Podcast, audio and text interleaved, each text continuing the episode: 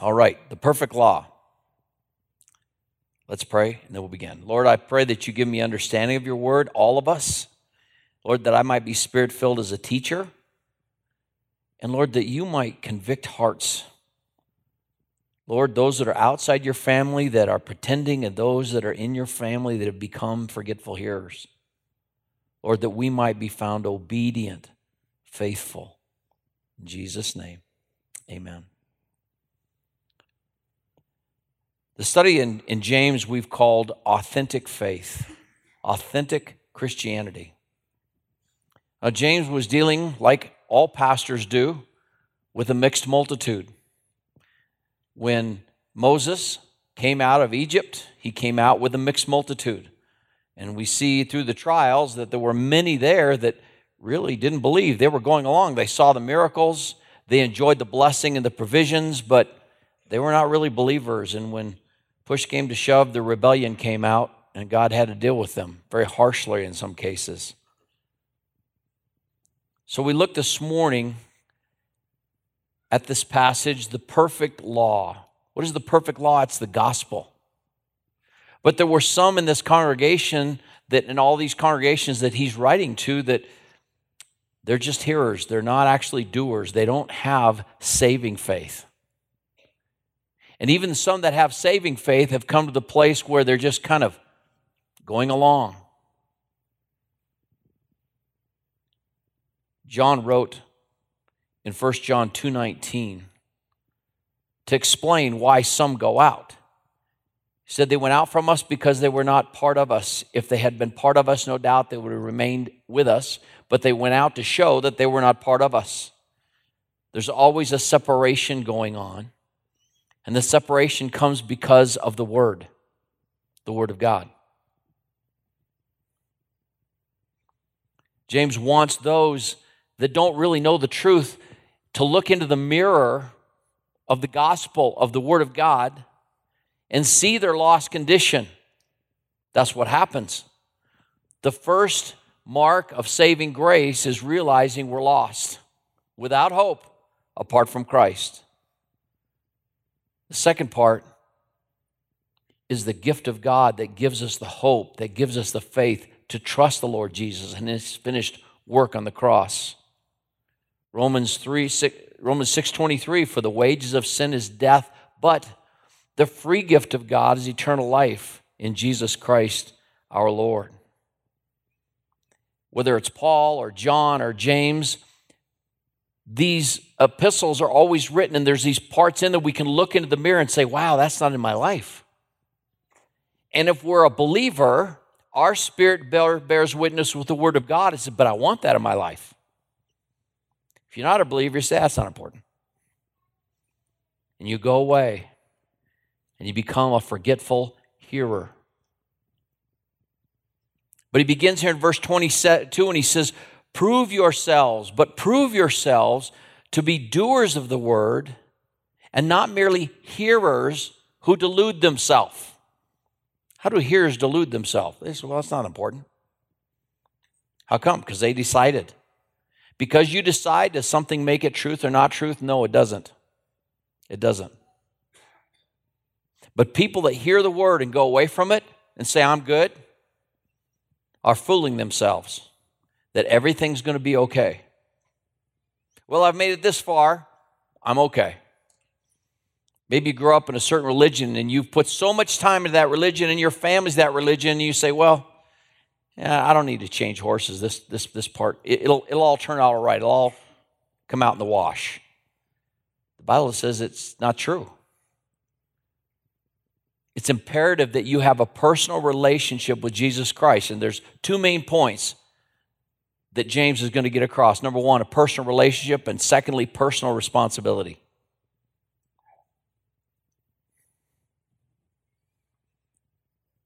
For if any is a hearer of the word and not a doer, he's like a man that looks at himself in a mirror, and after he looks himself, he goes away and immediately he forgets what kind of person he was. That's a forgetful hearer. You just give a nod to God. You might even say, well, the Bible's truth. Yeah, that's, that's truth. But the proof of your faith is if you internalize that word, if you feed upon that word, if that's a priority for your life. Ginomai, prove yourselves is to be continually or keep on striving to be. And then doers is poiete, it carries the characterization of the whole personality of all a person's inner being mind, soul, spirit, and emotions.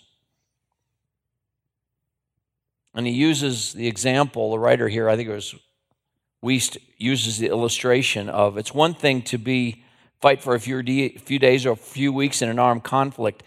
It's something else to be a professional soldier whose whole life is dedicated to warfare. Paul wrote about that in 1 Timothy 2 4. He said, He that wars does not entangle himself with the affairs of his life. We're not characterized as true believers when we say the Bible says something. We say, Well, that's nice. Rather, we submit to it. We looked at that, that last week. We come to the word in humility, not to judge the word, but allow the word to judge our, us. And it says, But one who looks intently at the perfect law, and it has the idea of somebody that gets down close and looks and examines and abides by it. Not having become a forgetful hearer, which kind of teaches us that we can kind of begin as true believers to take the Word of God for granted and become what my dad used to call yabbit Christians. We say, give us some instruction, and maybe we didn't like it, but we didn't want to say no. So we said, well, yeah, but dad. People that come to the Word of God and they see the Word of God and they see what it says, they understand what, yeah, but, and they try to throw their circumstance or maybe their culture. Yeah, but our culture. Yeah, but my opportunity. Yeah, but my job. Yeah, but our government, they don't allow you to share Christ just anytime you want. Yeah, but see, the reason I allow this sin in my life is because, you know, I want to identify with people. And, well, I want to enjoy life a little bit. You got to have a little sin to enjoy life. And so they have a way of just distancing themselves from the Word of God, even true believers. What James in his heart, just like his half brother, older brother Jesus was trying to do. Say, look at the Word of God and see if there's truth there or if it's just you. Because there's a gospel being preached today that says, here, say these magic words. People even lead you in the magic words, and then you're in. And then as long as you hang around those people, everything's good. But as soon as you get away from those people, then you start acting like the people you're around again. Well, here's some news. You probably didn't get new life. Maybe you got a new religion, but you didn't get new life. Because even though a believer may fall, his life is not dependent upon those around him.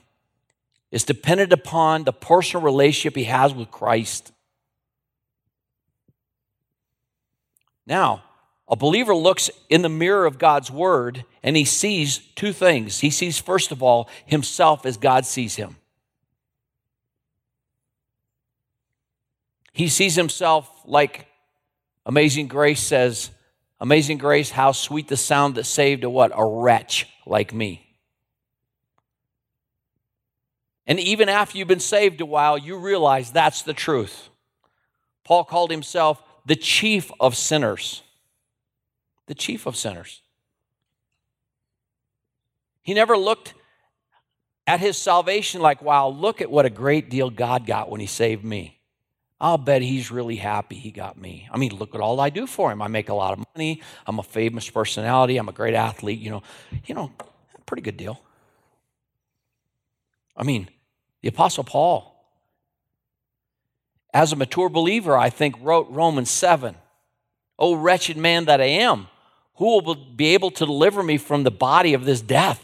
Why? Because those things I know I'm not supposed to do, I trip, stumble, and find myself sinning. Those things I'm supposed to be getting done faithfully, I don't accomplish those things. And I'm so thankful he came to the next chapter and he said, Therefore, in spite of me, there is now no condemnation to those that are in Christ Jesus. That's the difference. It's the gospel. We see two things. The mirror of God's word shows us exactly where we're at. And even as believers, we may not know some things. That's what the Bible says. Evangelism is not just getting people to say a prayer. That's not the whole of, of evangelism. The whole of evangelism is discipleship. Jesus said, Go into all the world, make disciples, baptize them, and then what? Teach them to observe all things I've commanded. So, as a believer, you may be a new believer and you've not been grown up in church and maybe you know a whole lot, and so you're still having some struggles, but you come to the Word of God and it's like, oh, wow, I didn't know that. But what do you do? You say, I want that.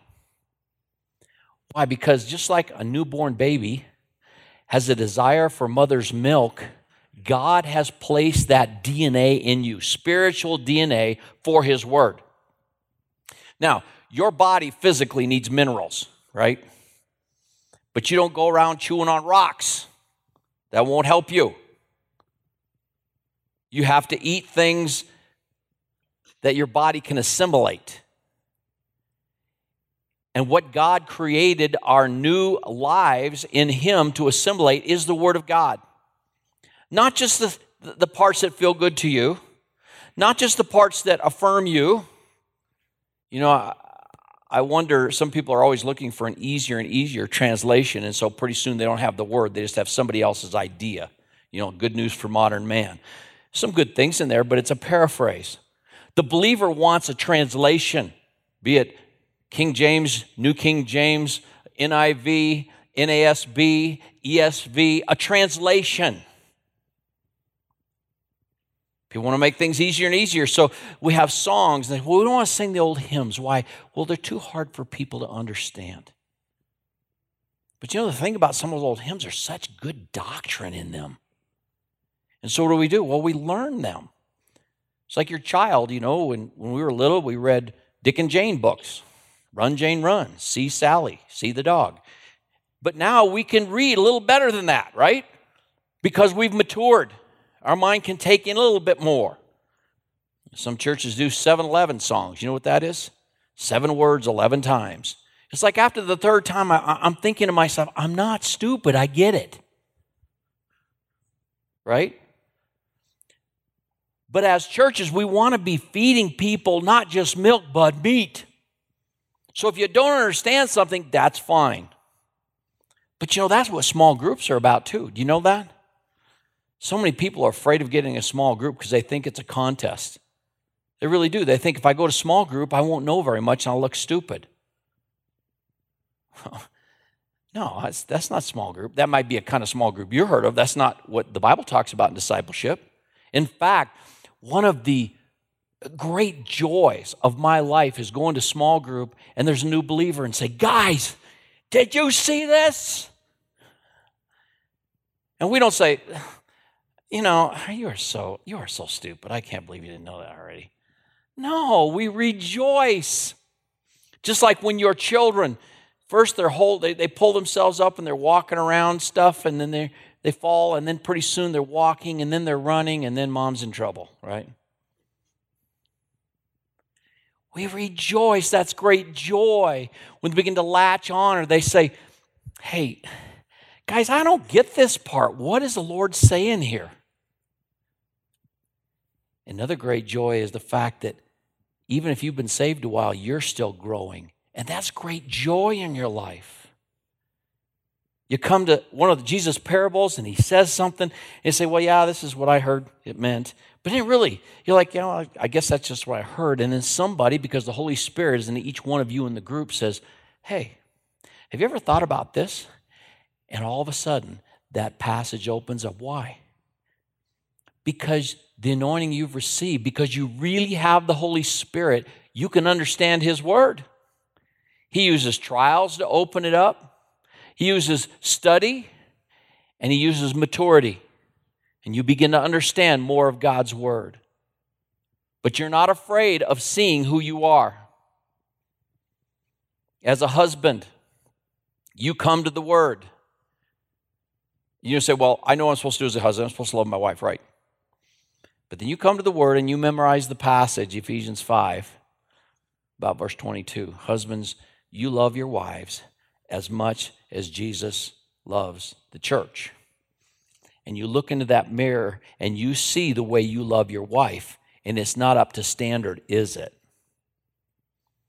You don't need a lot of marriage counseling for that. You have the counsel of the Holy Spirit that says, you know, you need to learn to answer this way. Hey, why don't you start doing some things to help her, right? The Holy Spirit does that. He speaks to you. Because you look into the mirror of God's Word, you're not afraid of that. You just don't say, oh, well, that's fine. You don't look into the God's Word to be affirmed. Oh, yeah, I'm a human. You look into God's Word so that you might be more like Christ. There's something amazing about God's Word, it's alive. To the person that's alive in Christ, it's alive. And you not only see where you fall short, but you see the goal, Jesus Christ. This powerful passage of Scripture in 2 Corinthians chapter 3, verse 18.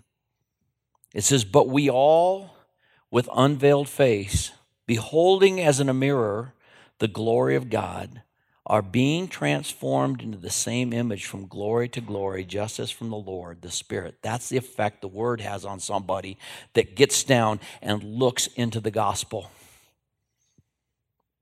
When you see the Word of God, the gospel part that's a blessing is realizing that, God, I can't do this on my own because you have fulfilled the law for me. I have that power dwelling in me, that grace that I can be found obedient. But here's the deal you still, you've been set free from sin. That's why it's the law of liberty. You've been set free from sin.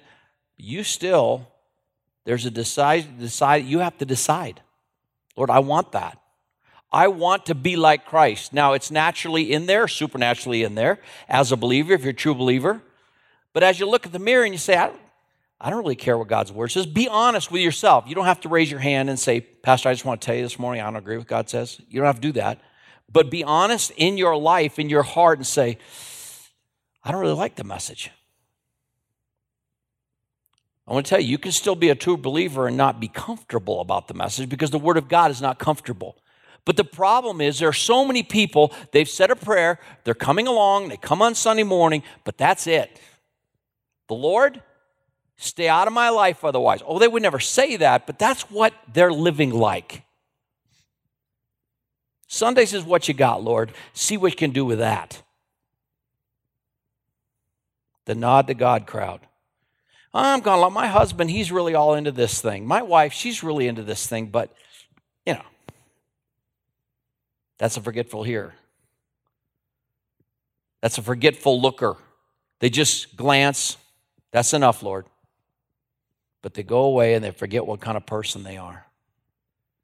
The opposite is the one who's trusted Christ, that has a relationship with Christ. And because of that, there's spiritual DNA that gives you a hunger to be like Christ. Now, it's called the law of liberty. And I love this because I was, a, as I was memorizing and, and, and pondering upon this passage this week, I think, well, what's the definition? Where can we get a biblical definition? Romans chapter 8, beginning of verse 1.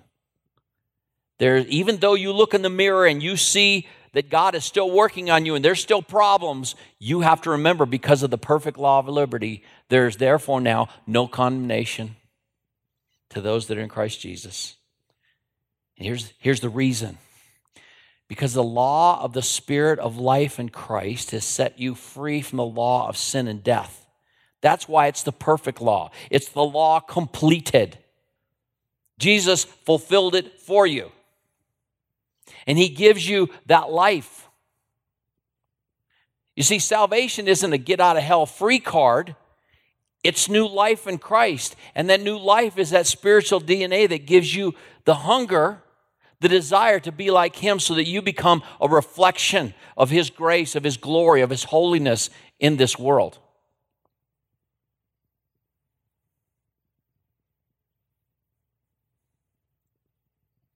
He goes on to say, For the law could not do, weak as it was through the flesh. See, the old law, the whole purpose of the old law was to condemn you.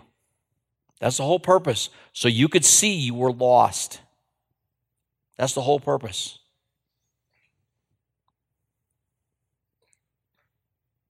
For what the law could not do, weak as it was through the flesh, God did. In sending his own Son in the likeness of sinful flesh, and as an offering for sin, he condemned sin in the flesh so that the requirement of the law might be filled in us who walk not after the flesh, but after the Spirit. I love this verse 6. For the mindset in the flesh is death. If you're full of flesh and you're just you're just you're you're you're trying to be smart, you're trying to be a little particular. Hey, listen, I don't want to do those bad sins. But but I don't need to get all crazy and fanatic, become a Christian like my mom or dad, my husband, my wife, that the other guy. I'll just go to church. You got Sunday, Lord. I don't need small group. I'm good without it. That always blows my mind. The people just come, they sit on Sunday morning, and then that's all they need the rest of the week. Because I'm telling you, by the time Tuesday comes around already, I'm needing the fellowship of my brothers. I need to be in prayer with them. I need them to help me carry my load. I need to see what God's doing in their life.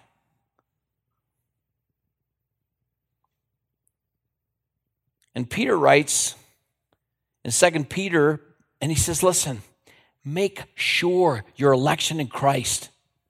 Don't go to the word to be affirmed. Don't say, Oh, I'm okay. Because, you know, I, I, glanced the other day. Yeah, I'm, I'm a human.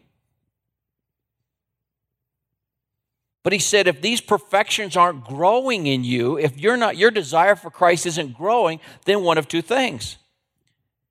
Either you need some eye salve because your eyesight is getting myopic and you're, you're just losing your ability to see clearly because of sin, or you were never saved.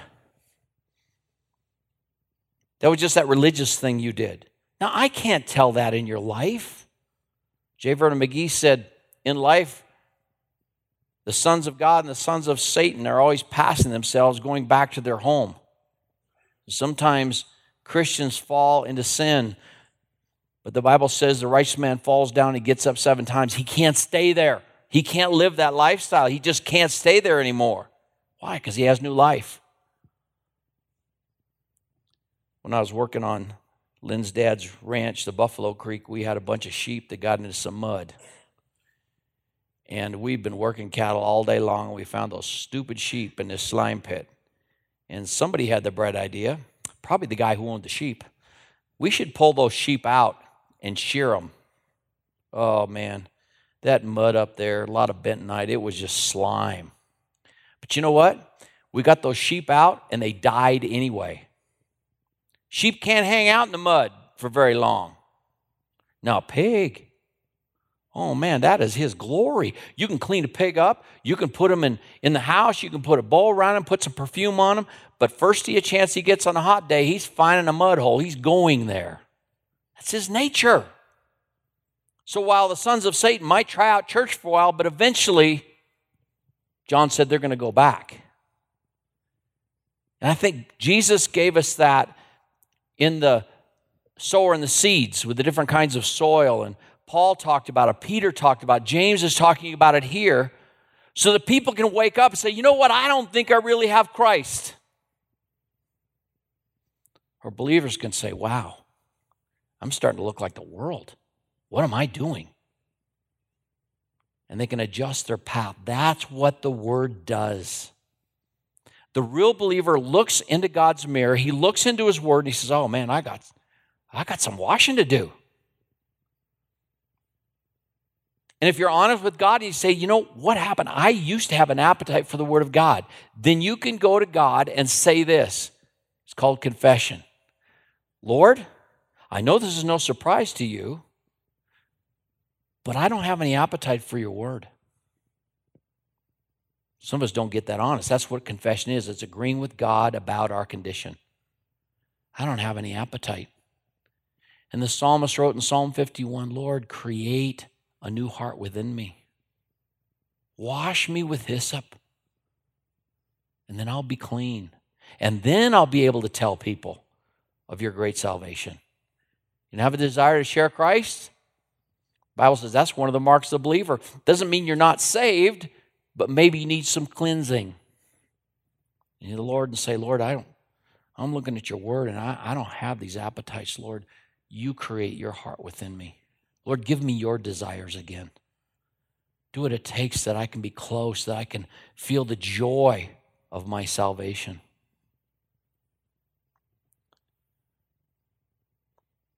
I love this verse 6 For the mindset in the flesh is death, but the mindset in the spirit is life and peace. And peace. You didn't get saved just so you can die, die and go to heaven. You got saved that you can be filled with the Spirit and be salt and light on this earth and make a difference in people's lives by making them thirsty for the Word of God, giving them direction to find Christ because you're there reflecting Christ's grace.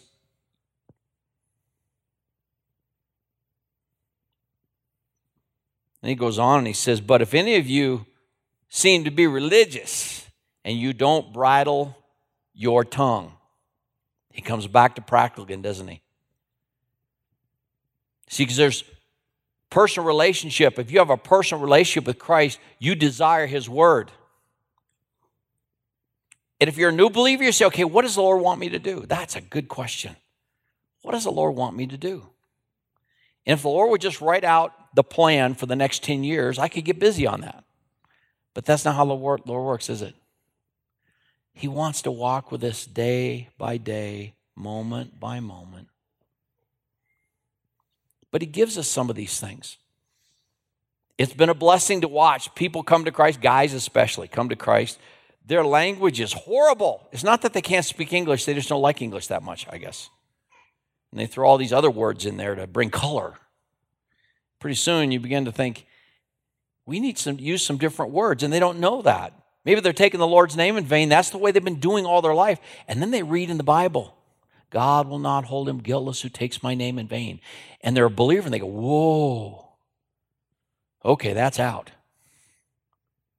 They might slip once in a while. And the other colorful language might maintain a little bit, but then they come to Ephesians and it says, Hey, you don't need to use that vulgar language.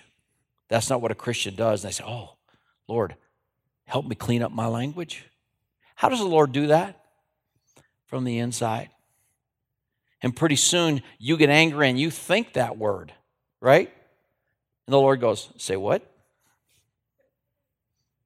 Because that's how God does it, isn't it? His spirit bears with your spirit because you've been His word and you see what He wants and you learn how to bridle your tongue. Now, bridling your tongue isn't just not talking. A bridle on a horse is not just for stopping, is it? It's control. It's control. We had a horse when I was in the army called Johnny Mac. And he was a good looking, big, strong horse, but I hated riding Johnny Mac. Especially in the cemetery where everything's supposed to be and the full honor stuff is supposed to be under control. And Johnny Mac was always just throwing his head, and you would just be tired. You only could use your left arm because you had to salute with this one. So Johnny Mac the whole time is like this. Is that what you are with the Lord? Okay, Lord, I'll do what you say, but. Uh, uh, uh.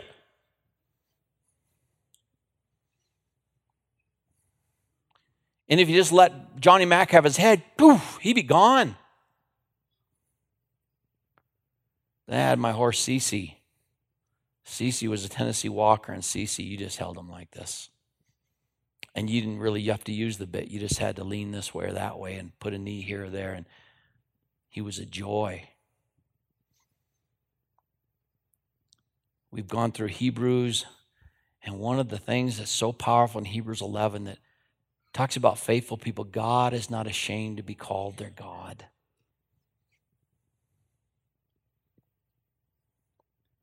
It's control. Colossians 4 6. Let your speech always be with grace, as though seasoned with salt, so that you will know how you should respond to each person. Don't you love it when Jesus, they think they had Jesus in a corner? And then he just gave them these words and they just had to shut up.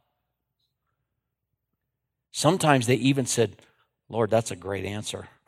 we got nothing to say. He silenced their mouth. We come at it with strength of personality and volume and anger.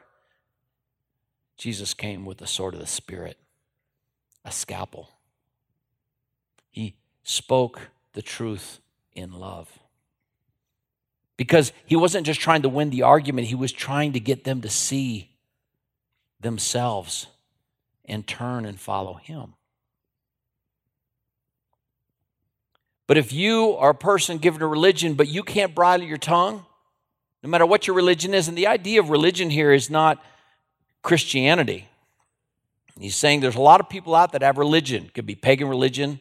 In fact, this word is never used about Christianity, but it's just about religion, about the forms and going to services and doing all religious things. And you see somebody that's very religious, but they can't bridle their tongue this man's religious is worthless. Why? Because it doesn't affect his heart. It doesn't affect his attitudes. It doesn't affect his speech. It doesn't affect, it doesn't control. He may have a bit in his mouth, but it doesn't do anything. We as believers, we have the Spirit of God.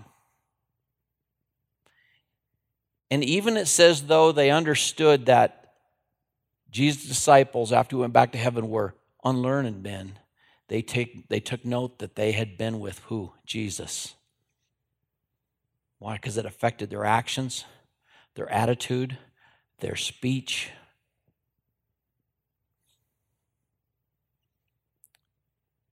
said, Pure religion undefiled before our God and Father is this to visit orphans and widows in their distress. See, this is personal holiness. Personal holiness. It's not to say, hey, does the church have the program for orphans and widows? I'd like to give to that. You know, we had a great idea. And, and I think that it was, it, was a, it was a noble idea. Maybe if we had a campus on the other side of town, right there at the corner by the fire station, West Laramie, be an opportunity to reach out to one of the poorer schools, public schools, and be able to reach people, may have some services there, feed kids. And then all of a sudden that opportunity just disappeared. And, and I don't think it was that we were we were, you know, it was it was a wrong idea necessarily. But see, God's not just looking for good, He's looking for best for us. He's not just looking for us to create a program. See, we're such program people. We want the government to do stuff for us. We think the ch- church should be doing certain things. Guys have called me, my friends have called me, say, hey, I got this guy here and he needs 30 bucks. You know, I was just wondering if the church said, You got 30 bucks? Yeah, give it to him.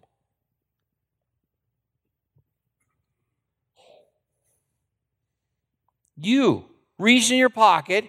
If God told you to, to reach out to this guy, then just give it to him.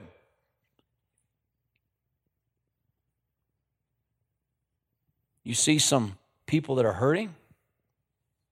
Maybe their dad just died, their husband passed away. You say, I don't even know them. But the Lord puts it in your heart, you should go over and talk to them. They're hurting right now. I, say, I don't know what to say. Let me call the pastor. I'm always glad to bring the word, but God put that on your heart. He's not talking about church programs here. He's talking about us in our heart, bridling our tongue letting the Spirit control our greed, and having a heart of love and compassion like Jesus did to reach out and touch people personally, not just with a program. You know, people come by the church regularly. So the warmer the weather gets, the more people will have come by. And they just, in their minds, they're lost. They think it's a church's job to give them money. And often we do. And we're part of programs that help people down the highway. They problem with a job in Seattle and they're coming from New York and they don't have any friends or family that care about them. And same story over and over again. And so what we try to do is sit down and say, well, listen, let me talk to you about the Lord for a little bit. Oh, yeah, I'm a good Christian. What church you go to? Ah, um, you, uh, well, it's this church. It's like, you know, what's your passion? I don't, uh, they don't, they don't have that. Because if you and I were on the road and we got in trouble, we'd call one of us, wouldn't we? I would. I say, John Aaronholtz, come and get me. I was going to New York and got stopped in Chicago. Come and get me. No, I'd, I'd have somebody a little closer than that, but we have a relationship. But when you begin to share, oh, I want that stuff. Just give me the money. Just give me the money. The thing about ministering to orphans and widows is you're not going to get anything back. It says, in their distress, when they're hurting, bringing the love of Christ. And not just saying, Be thou warmed and filled. I see you're hurting. I'll be praying for you when you have something to be able to meet their need. The church stopped doing that. Or they got programmatic, and pretty soon the government took over, and we were glad to be relieved of that. And we live in a harsh and angry world today. Then it says, and to keep yourself unstained from the world. You say, Pastor, I was thinking about this. I remember I said, why did he put holiness first? Because I mean, we'd be a lot better off in our ministry if we were holy first, because we'd all be sitting on wait to minister, wouldn't we? Well, I'm not holy yet, so I can't give my money. I can't give my time because I'm not holy yet. When in fact, in the doing and carrying out of the things God puts in our path, that's what He uses to purify our motives. See, being stained by the world isn't hanging around unsaved people. Some people think that. They get cloistered. They, the churches just become cloistered. They all run in from the world and they look out through the slots. That's really bad out there. That was accentuated with the whole Christian school movement. And with the homeschool movement, we don't want to be around unchristian people. I'm not saying that that's what you did. I'm saying that was an effect of it. And so we all got to have our own little places where we could only be around people that always agreed with only us. Got to agree 100%. Now, unstained by the world is buying into the world's philosophies and their values. Warren Wiersbe said, The world wants to stain the Christian and start to defile him.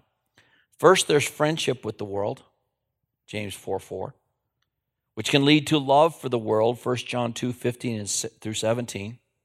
If we are not careful, we will be conformed to the world. And the result is being condemned with the world. It doesn't suggest that we lose our salvation, but we lose all we have lived for those values and philosophies you know, on the face of things. Nothing wrong with sports, right? I mean, sports develops character. We hear all these things. But you know what? How many Christians now are buying in? But it's so important that my kid becomes a professional.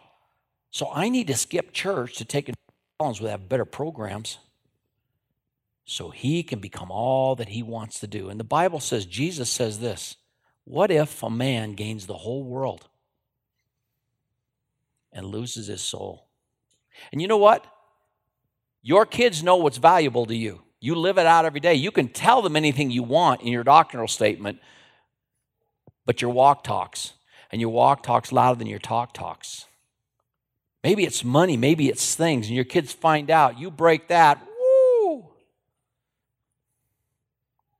I think I've told you before, but I got so convicted because my oldest son is such a fix it guy, and he's always fixing stuff. And by the time he was little, we were all watching TV one time, and he had got a bunch of old tape recorders or something, and we heard this poof, the smell of ozone, and the TV went off.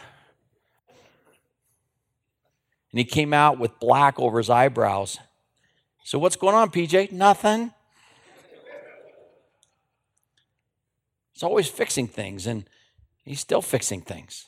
He was a scientist in the making, but he used to take my tools and lose them and make me so angry.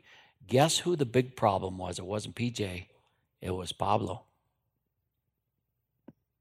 And one day, God convicted me. Really, Paul? Your tools are more important than that little guy? No. Gathered up all my tools and I gave them to him. Here you go, man, lose your own tools. He still lost them. I just didn't care anymore.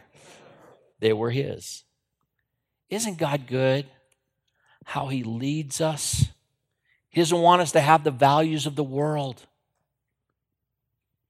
He doesn't want us to have their philosophies. You got to do this, son. You got to take care of yourself, son. No, no, no. The Lord is my shepherd. I shall not want. He leads me. He makes me lie down in green pastures. He leads me beside the still waters. He leads me in the path of righteousness for his name's sake. Even if I walk through the valley of the shadow of death, I don't have to be afraid because the Lord is with me. Father, we thank you for the fact that you, you went to the cross for us. You provided the opportunity to partake of this great law of liberty, the gospel, because you paid the price. Oh Lord, stir up our appetite for you.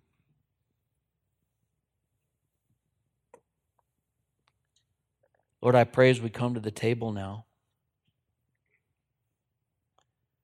that you would help us to remember as we look and remember what it costs to pay for our sin. And we allow the Holy Spirit to examine us now, even though we have that position, we belong to you. Lord, our feet get dirty. We need to wash our hands, Lord. We need to repent of some things. So, Lord, I pray that you would convict us, Lord, and then grant us repentance so we might come with clean hands to this special time of worship. We'll remember that all that we are, all that we have, is because of Jesus, in whose name we pray. Amen.